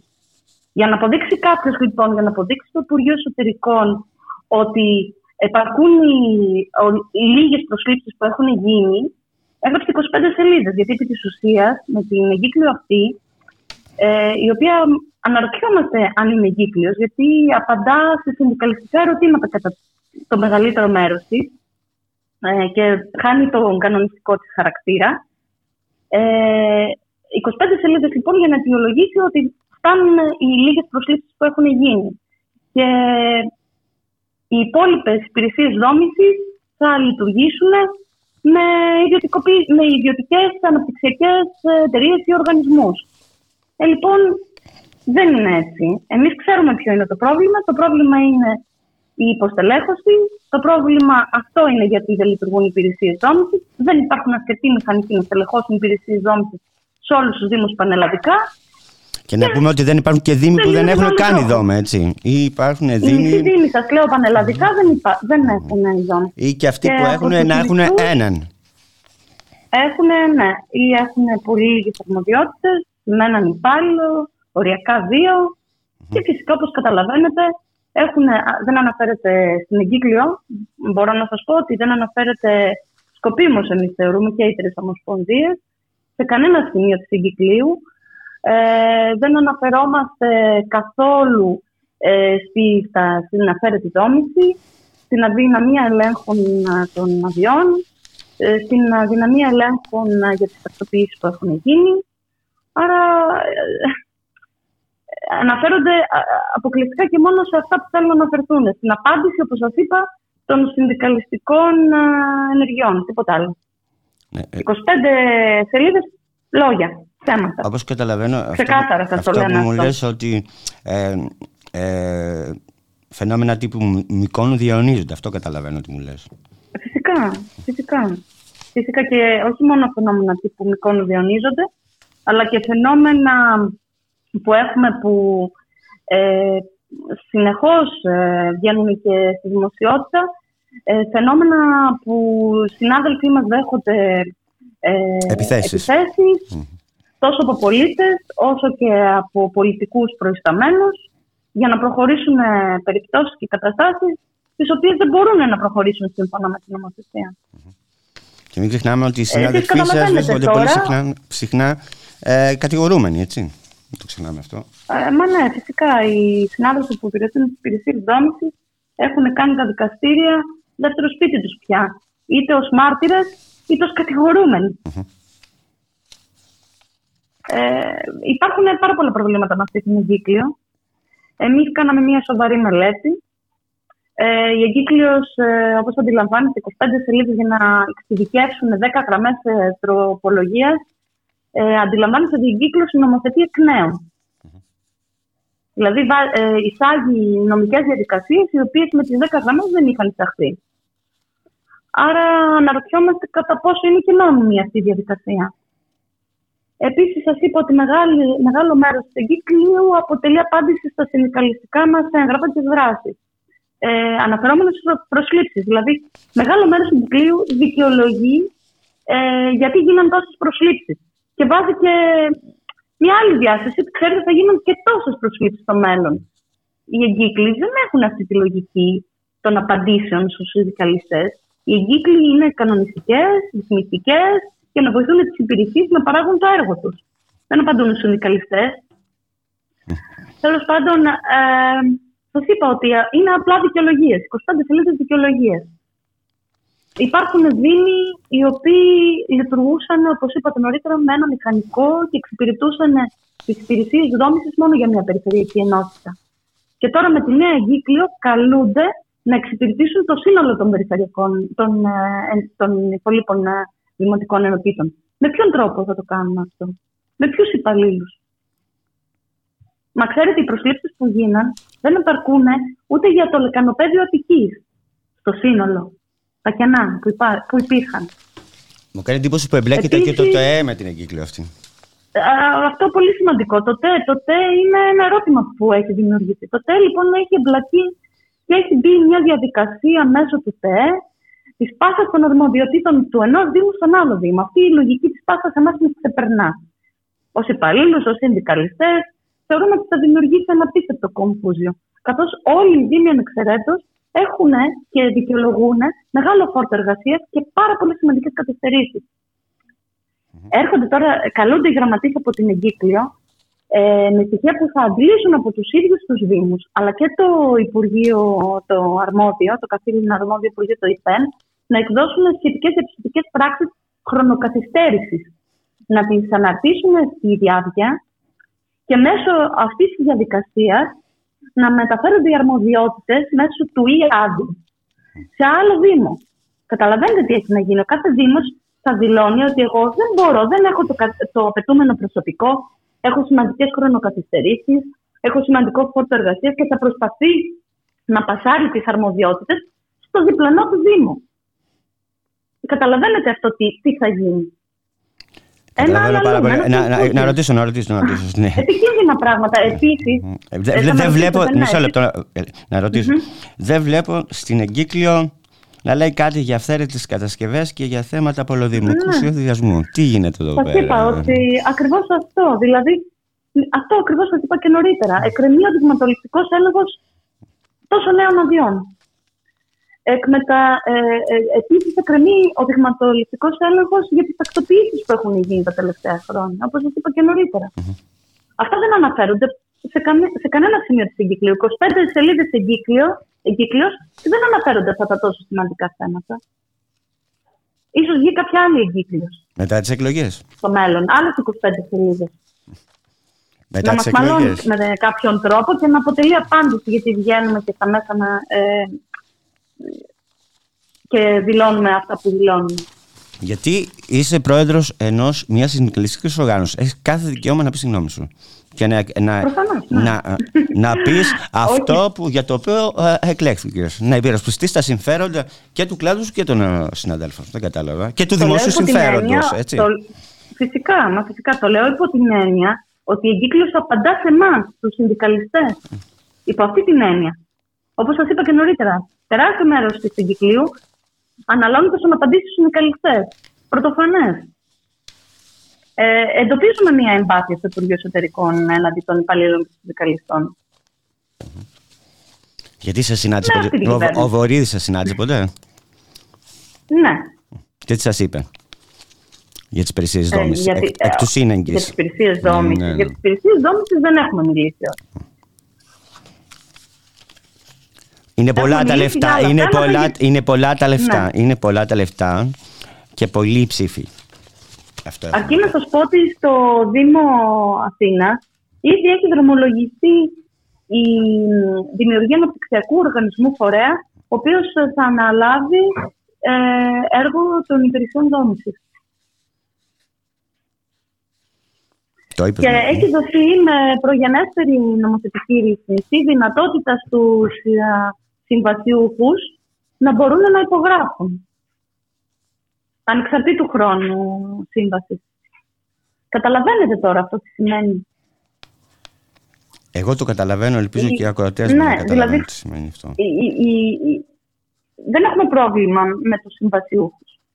Οι συμβάσεις ορισμένου χρόνου εργασίας και οι, οι υπάλληλοι αυτοί που υπογράφουν αυτές τις συμβάσεις οι μηχανικοί ε, έχουμε φτάσει σε ένα σημείο, έχει γίνει μια έρευνα και έχουμε φτάσει σε ένα σημείο και λέμε ότι αυτοί λοιπόν οι υπάλληλοι ε, είναι οι υπάλληλοι που έχουν την εμπειρία, έχουν μπει σε μια λογική ε, επιμόρφωση, ε, κατέχουν τις ε, γνώσεις αυτές που απαιτούνται για να μπορούν να υπογράφουν.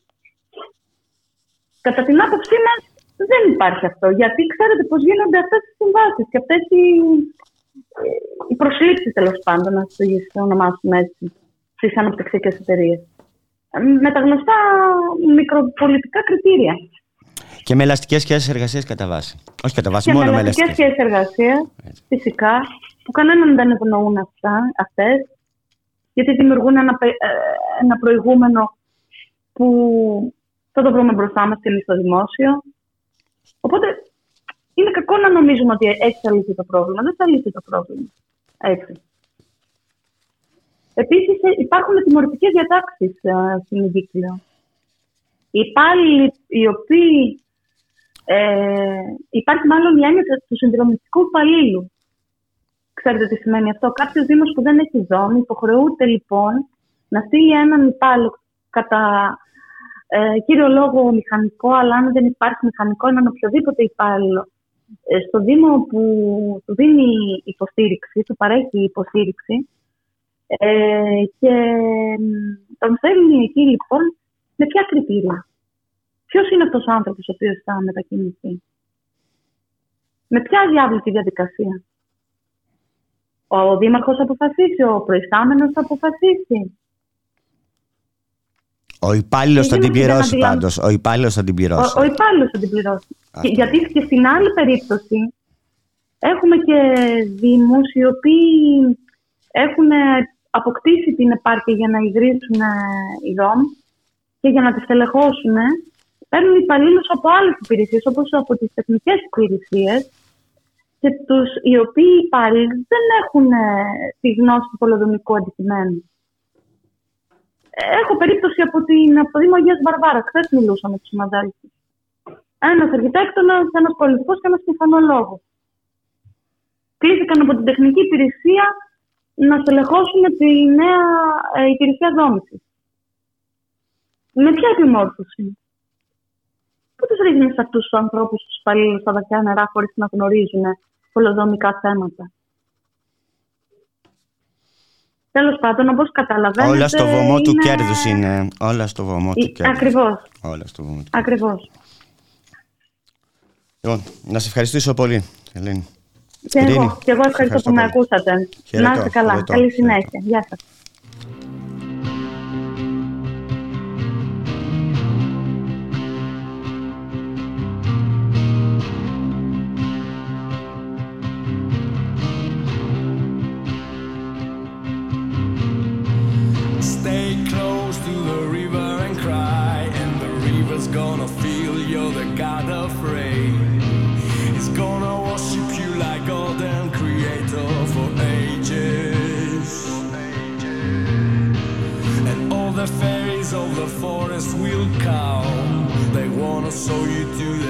Of night.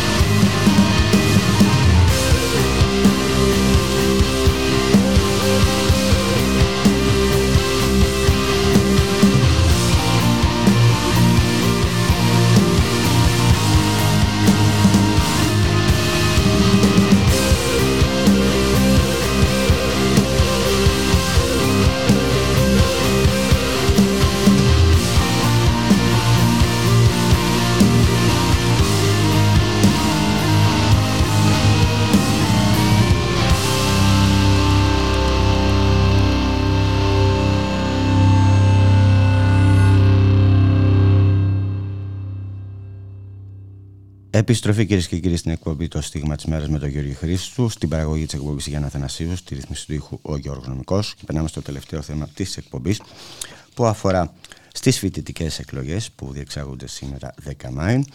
Και όλο ελπίζουμε να έχει το περσινό αποτέλεσμα την καταδίκη της κυβερνητικής νεολαίας από τους φοιτητές και τις φοιτήτριες. Ε, ελπίζουμε όλοι και φέτος να μαυρίσουν την κυβερνητική πολιτική και τους εκπροσώπους ε, της ΔΑΠ Νουδουφουκού, το ελπίζω και εγώ, ε, και να ψηφίσουν, ε, να ενισχύσουν τα ανεξάρτητα αριστερά ριζοσπαστικά σχήματα. Για τις φοιτητικές εκλογές θα μιλήσουμε με τον Ορέστο Ντελταφίλου, φοιτητή στη Σχολή Εφαρμοσμένων Μαθηματικών και Φυσικών Επιστημών στο Εθνικό Μετσόβιο Πολυτεχνείο, μέλος των ΕΑΚ, που βρίσκεται στην άλλη άκρη της τηλεφωνικής γραμμής. Γεια σου Ορέστη. Γεια σας, γεια σας, καλησπέρα. Πώς πάνε τα πράγματα; Η, Πολύ καλά. Η συμμετοχή... Από ό,τι καταλαβαίνουμε η συμμετοχή τουλάχιστον στο Πολυτεχνείο που γνωρίζω από πρώτο χέρι καθώς βρίσκομαι και εγώ εδώ πέρα είναι αυξημένη σε σχέση με πέρυσι. Δηλαδή ο κόσμος έρχεται εδώ πέρα μαζικά να συμμετέχει στις διαδικασίες των συλλόγων. Να σου πω... Θέλω ότι υπάρχει και διάθεση για αυτό που έλεγες και εσύ στην αρχή. Ότι δηλαδή θα ενισχυθεί η αριστερά, θα τα ανεξάρτητα συστατικά σχήματα που ήδη από πέρυσι σημείωσαν μεγάλη άνοδο και φέτος φαντάζομαι πάμε για ακόμα μεγαλύτερη. Δηλαδή ε, θεωρείς ότι δεν, δεν τζιμπήσαν οι φοιτητές ε, τα 150 ευρώ που σας έδωσε αφορούν κατά βάση τις ηλικίες δικές σας. Δεν τζίπιζα με αυτό το 150 δεν εξαγοράζεστε με αυτό Εντάξει, οι φοιτητές ε, και γενικώς η νεολαία ούτε με αυτό το 150 εξαγοράστηκε, ούτε και με το προηγούμενο με το COVID. Γενικώς έχει πρωταγωνιστήσει σε όλες τις διεκδικήσεις αυτής της τετραετίας. Και, και έχει χτυπηθεί, μην το ξεχνάς, και έχει χτυπηθεί. Και έχει χτυπηθεί εννοείται με τον ε, πιο χιδαίο τρόπο από την ελληνική αστυνομία, ακόμα και μέσα στα πανεπιστήμια και σχολές, όπως είχαμε δει στο Απιθύτα. Και αυτά τα πράγματα οι φοιτητές προφανώς δεν τα ξεχνάνε και σήμερα θα αποτυπωθούν και στην κάλπη. Δηλαδή, όλοι οι αγώνες που δώσαν οι φοιτητές θα δοθούν θα, δώσουν, θα γίνουν μάλλον και ένα μήνυμα, το οποίο θα δοθεί μέσα και από τη σημερινή διαδικασία των φοιτητικών συλλόγων. Γιατί μπορεί η διαδικασία αυτή να αφορά τους φοιτητικούς συλλόγους, αλλά δείχνει και τη διάθεση γενικώ της νεολαίας, των φοιτητών και του νέου κόσμου, ο οποίος πλησιώνει η αλήθεια είναι αρκετά μαζικά αυτή τη διαδικασία. Και αυτό θα είναι και ένα σαφές μήνυμα για το τι θα γίνει και στην κάλυψη των κοινοβουλευτικών εκλογών. Χωρίς να θέλω να καταφτύσω, αλλά γενικώ η νεολαία φαίνεται ότι σε όλα τα επίπεδα ακυρώνει με όποιον τρόπο μπορεί να ακυρώσει την κυβερνητική Γιατί και με τα τέμπη είδαμε τι έγινε και οι φοιτητές πρωταγωνίστησαν στι διεκδικήσεις αυτές και στους αγώνες αυτούς απέναντι στο κυβερνητικό έγκλημα. Είδαμε την πανεπιστημιακή αστυνομία που δεν πάτησε το πόδι της και στην πραγματικότητα με τις κινητοποιήσεις τη πύλες ακυρώθηκε αυτή η βλέψη Νέα Δημοκρατίας. Είναι δική σας. Είδαμε τι έγινε στις διαγραφέ και πάει λέγοντας. Σας έχουν ετοιμάσει όμως και μια εργασιακή ζούγκλα, έτσι δεν είναι; Ναι, η αλήθεια είναι. Ο τελευταίος νόμος Κεραμαίος είναι αρκετά ζωφερός εντός και εκτός εισαγωγικών δηλαδή για το προοπτική της νεολαίας. Θέλουν δηλαδή, να σπουδάζουμε για να παίρνουμε ένα πτυχίο που θα είναι άξιο μόνο για κορνίζα και δεν θα σου προσφέρει καμία ουσιαστική επαγγελματική κατοχήρωση. Και προφανώς αυτό το πράγμα προς το παρόν έχει παγώσει πάλι μέσα από την διεκδικήση των φοιτητών. Δηλαδή το ένα σκέλος που αφορούσε τις καθηγητικές σχολές και την τακτική δεν υφίσταται. Η διδακτική επάρκεια λαμβάνεται κανονικά και ήταν μία από τις κατακτήσεις των φοιτητικών συλλόγων απέναντι στη Νέα Δημοκρατία. Ψήφο... Δεν τίποτα δεν τελείωσε, αλλά συνεχίζουμε. Σωστά. Καλά κάνετε. Καλά κάνετε. Ε, να ρωτήσω, ψήφος λοιπόν ε, στα ΕΑΚ είναι ψήφος για να στηριχθούν οι αγώνες που δώσατε ε, ε, ως φοιτητικό κίνημα να ενισχυθούν ε, ενάντια σε όλη αυτή την πολιτική, να ενισχυθεί το δημόσιο πανεπιστήμιο να μην είναι ταξικό το, το δημόσιο πανεπιστήμιο, να μην γέρνει προς τις ανάγκες της αγοράς το δημόσιο πανεπιστήμιο, αλλά προς τις ανάγκες της κοινωνίας. Είναι μια τέτοια ψήφος. Ε, εννοείται όλα αυτά, αλλά και ακόμα περισσότερο είναι η ενίσχυση της δυνατότητας των φοιτητών να μπορούν να συζητούν στους συλλόγους τους, στους συλλόγους τους, χωρίς εξωτερικές παρεμβάσεις από την αστυνομία, την κυβέρνηση και πάει λέγοντας, να μπορούν να διεκδικούν. Γιατί η αλήθεια είναι ότι έχει χτυπηθεί με κάθε τρόπο η δυνατότητα των φοιτητών να οργανώνονται συλλογικά, να συζητούν και να διεκδικούν τα τελευταία χρόνια τη Νέα Δημοκρατία. Και από ό,τι ε, και από πέρσι αλλά και από φέτος, η όλη η ρητορία που και μέσα από τη ΔΑΠ εκφράζεται στις σχολές, προσπαθεί να απομακρύνει τον κόσμο από να συμμετέχει σε αυτού του τύπου διαδικασίε γιατί φοβούνται τους συλλόγους μας. Εμείς τα ΕΑΚ που κατεβαίνουμε μαζί με την ΑΡΕΝ, γιατί εκτός όλων των άλλων και η συσπήρωση των πολιτικών δυνάμεων της αριστεράς πάνω σε μια μετοπική λογική, θεωρούμε ότι μπορεί να παίξει έναν προοδευτικό ρόλο σε όλη αυτή την κατεύθυνση. Τα, τα, τα ΕΑΚ και η ΑΡΕΝ λοιπόν που κατεβαίνουμε μαζί στις εκλογές, θεωρούμε ότι αυτό το πράγμα μπορούμε όσο απλά να το εκφράσουμε σαν πολιτικό ρεύμα το οποίο υπάρχει στην νεολαία, αλλά και να ενισχυθεί μέσα από τους φοιτητικούς συλλόγους, γιατί είναι ουσιαστικά τα σχήματα αυτά και τα οχήματα που έδωσαν και ένα βήμα στους φοιτητές για να μπορούν να οργανώνονται και να διεκδικούν. Αυτό θεωρούμε ότι θα αποτυπωθεί και στην κάλπη και θα ενισχυθούν και οι δυνάμεις αυτές. Εγώ θα έλεγα, ε, θα έλεγα να μην ξεχάσουν και τις κεβορίε και τις ανάτης διώξεις ε, ε, των ε, αγωνιστών και αγωνιστριών ε, του φοιτητικού κινήματος, όπως έγινε στο Πολυτεχνείο της ε, Κρήτης. Και αυτό να, ναι, το, να το έχουν στο μυαλό τους. Και στο Πολυτεχνείο της Κρήτης και με τις διάφορες απειλές για μήνυση και στη Θεσσαλονίκη και στο Πολυτεχνείο και σε διάφορα γενικώ συστήματα όποτε οι φοιτητές έβγαιναν μαζικά μπροστά. Όλα αυτά προφανώς οι φοιτητές δεν θα τα ξεχάσουν. Δηλαδή, οι σύλλογοι, οι φοιτητικοί σύλλογοι που διεξάγουν και τις εκλογές σήμερα και στην πραγματικότητα να διαμορφώνονται τα όργανα εκπροσώπησης των φοιτητών, έχουν και το ρόλο του ιστορακίνου τους φοιτητές απέναντι στις λίγο επιθέσεις, απέναντι στην προσπάθεια της Δημοκρατίας να θυμώσει κάθε φωνή αμφισβήτησης. Γι' αυτό και η ψήφος στην αριστερά και δει την αριστερά των αγώνων που κατάφερε με έναν ενιαίο τρόπο να βγάλει μπροστά τους φοιτητές το προηγούμενο διάστημα έχει σημασία. Το ότι πέρσι η καταγραφή των ΝΕΑ και τη ΑΡΕΝ αυξήθηκε σε ένα πάρα πολύ μεγάλο ποσοστό, ήταν κάτι πολύ ελπιδοφόρο. Και φέτος πιστεύουμε ότι το αποτέλεσμα θα είναι ακόμη πιο αυξημένο. Γιατί η αλήθεια είναι ότι το αντικυβερνητικό αυτό ρεύμα, το ελληνικό αυτό ρεύμα των φοιτητών που κατάφεραν και αγωνίστηκαν και κέρδισαν, η αλήθεια είναι. Και πάρα πολύ σημαντικά και μεγάλα ζητήματα κέρδισαν όλη αυτή τη χρονιά που μεσολάβησε από τις περσινέ φοιτητικές εκλογές. Κέρδισαν στη βάση ότι κινήθηκαν ενωτικά, ότι κινήθηκαν από τις τεχνές που η κυβέρνηση προσπαθούσε να θέσει όσον αφορά την εκπαιδευτική αναδιάρθρωση και έκανε και ξεκάθαρο το πώς μπορούμε να οργανωνόμαστε, να διεκδικούμε και να πετυχαίνουμε και ουσιαστικά αποτελέσματα. Και αυτό θα φανεί και στην κάλπη. Και αυτό θα φανεί και από εκεί μάλλον θα φανεί και ποια είναι και η διάθεση της νεολαίας. Που η αλήθεια είναι ότι τον ε, Κυριάκο Μητσοδάκη και την Κεραμαίο ε, τους έχει κάνει και συνθήματα τα οποία δείχνουν και ποιε είναι όντως οι πραγματικές διαθέσεις του κόσμου εκεί έξω. Ναι, σωστά. Να Εγώ, εγώ θεωρώ ότι και το φοιτητικό κίνημα νεολαία ε, ενώθηκε με το εργατικό κίνημα. Ε, αυτό ε, ήταν ένα πολύ θετικό στοιχείο που δυνάμωσε γενικώς τους αγώνες. Ενδυνάμωσε τους αγώνες. Και γι' αυτό δεν είναι τυχαία, η, η συμμετοχή, ναι. δεν είναι, δεν είναι τυχαία η μεγάλη συμμετοχή που παρατηρούμε στις κινητοποιήσεις, έτσι. Όχι, καθόλου τυχαία δεν είναι. Μα οι φοιτητές μαζί με τους εργαζομένους αμφισβήτησαν τον νόμο για τις δηλώσεις. Κινήθηκαν ακόμα και στις πιο δύσκολες περιόδους με απαγορεύσει συναθρήσεων και πάει λέγοντας. Και όλα αυτά δημιούργησαν ένα κεκτημένο. Το κεκτημένο αυτό τώρα κατάφερε να βγάλει χιλιάδες λαούς στον δρόμο όταν ξεχύρισε το ποτήρι με την κυβερνητική δολοφονία των 57 ανθρώπων, των 57 νέων ανθρώπων και πολλών φοιτητών στα τέμπη. Γιατί χωρίς όλους τους αγώνες που είχε δώσει η νεολαία το προηγούμενο διάστημα, η έκρηξη αυτή ενδεχομένως να μην είχε και τόσο μεγάλο αντίκτυπο. Είχε αναδειχθεί λοιπόν η σημασία της ε, συλλογικής διεκδίκησης. Και αυτό το πράγμα μέσα από το Πατέμπι, μέσα από το τραγικό αυτό γεγονός που στην πραγματικότητα κατέληξε στο να πέφτουν οι μάσκες και να δείχνει η κυβέρνηση με τον χειρότερο και τον πιο εγκληματικό τρόπο το πραγματικό της πρόσωπο, έκανε ξεκάθαρο και στη νεολαία κυρίως το, ποια είναι τα, το πώς εξελίσσονται τα πράγματα και το πώς πρέπει να κινηθεί. Σωστά. Λοιπόν, επειδή ξέρω ότι έχεις δουλειά, θα σε αποδεσμεύσω. Θα σε ευχαριστήσω πάρα πολύ. θα σε ευχαριστήσω πάρα πολύ. Χαιρετώ. Χαιρετώ, Ρέστη. Ευχαριστώ και εγώ πολύ. Να είστε καλά. Καλή συνέχεια.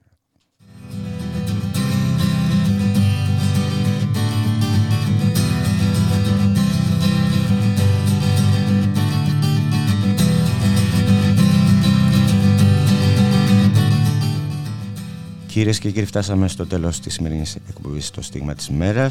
Από εμένα, ε, τη Γιάννα Θανασίου που ήταν στην παραγωγή της εκπομπής, στο Γιώργο Νομιστικό στη ρύθμιση του ήχου. Να έχετε ένα καλό υπόλοιπο ημέρας. Ακολουθεί το βέτο με τον Δημήτρη Λιάπη.